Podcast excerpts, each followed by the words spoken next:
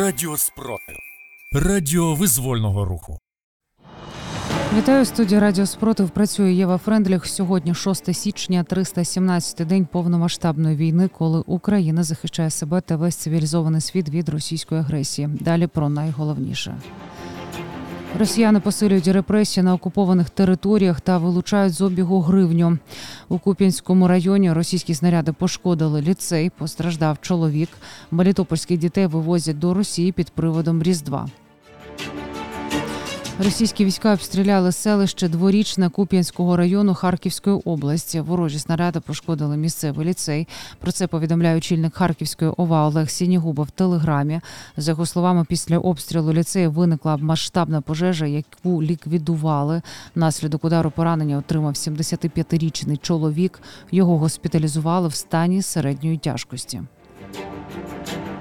За останню добу російська армія обстріляла 58 разів Херсонщину, вбила 6 людей та поранила чотирьох мирних жителів. Повідомив заступник голови облради Юрій Соболевський. Окупанти за добу зруйнували понад 20 будинків та квартир жителів Запоріжжя. Про це повідомили в Запорізькій ОВА. За минулу добу російські окупанти обстріляли райони 18 населених пунктів у Запорізькій області. На тимчасово окупованій Луганщині триває примусова паспортизація населення. Про це повідомляє Генеральний штаб збройних сил України. Банківські установи окупованого регіону вимагають для оформлення платіжних карток паспорти Російської Федерації. Зокрема, відомстві повідомляють, що в окупованому Донецьку співробітники так званих військових комісаріатів розпочали збір інформації про громадян 2006 року народження для постановки на військовий облік. У Старобільську Луганської області противник посилив контррозвідувальний режим. Там перевіряють мобільні телефони місцевих. Особлива увага приділяється тим, у кого в списках є номери українських операторів. Мелітопольських дітей вчергово вивезли до Росії під приводом кремлівської ялинки. Про це повідомляють місцеві канали. Дітей везуть з окупованого Мелітополя в тимчасово несований Крим та в Росію. Цього разу їм обіцяли показати ялинку до Москви в цей період росіяни відправили 1620 дітей. В окупованій Кахомсі Херсонської області російські загарбники намагаються заборонити обіг української гривні. За інформацією Генерального штабу збройних сил України, окупанти проводять рейди торговельними точками та погрожують вилучити і готівку, і товар, якщо знайдуть на місці українські гривні.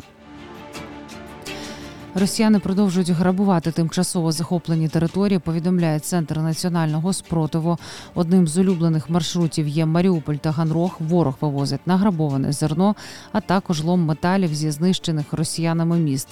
Також зафіксовано вивіз будматеріалів, а саме таких, е, що ворог отримує в процесі розбирання знищених ними будинків в Маріуполі. СБУ виявила в єпархіях УПЦ МП агітаційні листівки об'єднання Медведчука, російські триколори та колишні склади окупантів. Служба безпеки завершила контррозвідувальні безпекові заходи на об'єктах УПЦ МП в Херсонській, Кіровоградській, Дніпропетровській і Рівненській областях. На території церков виявили бібліотеки з прокремлівською літературою, агітаційні листівки заборонених в Україні політичних партій і російську символіку. Володимир Зеленський обговорив із президентом Туреччини Реджепом Таїпом Ердоганом співпрацю між країнами. Лідери країн обговорили питання ядерної безпеки, зокрема ситуацію на ЗАЕС. Загарбників там бути не повинно. Поспілкувалися також про обмін військовополоненими та турецького посередництва. Розвиток зернової угоди написав Зеленський після розмови. Україна на тлі повномасштабного вторгнення Росії піднялася в рейтингу найпотужніших армій світу на 15-те місце. Про це свідчить рейтинг міжнародної компанії Global Firepower, яка щорічно складає рейтинг кращих армій світу.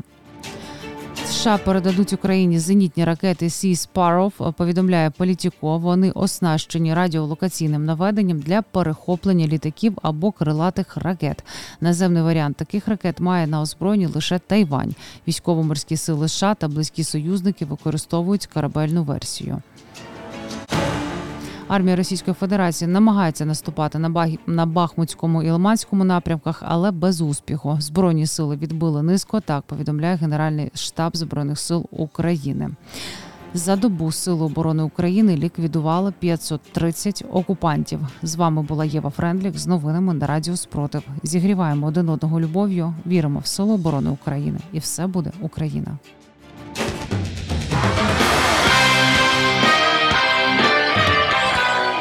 Радіо спротив. Радіо визвольного руху.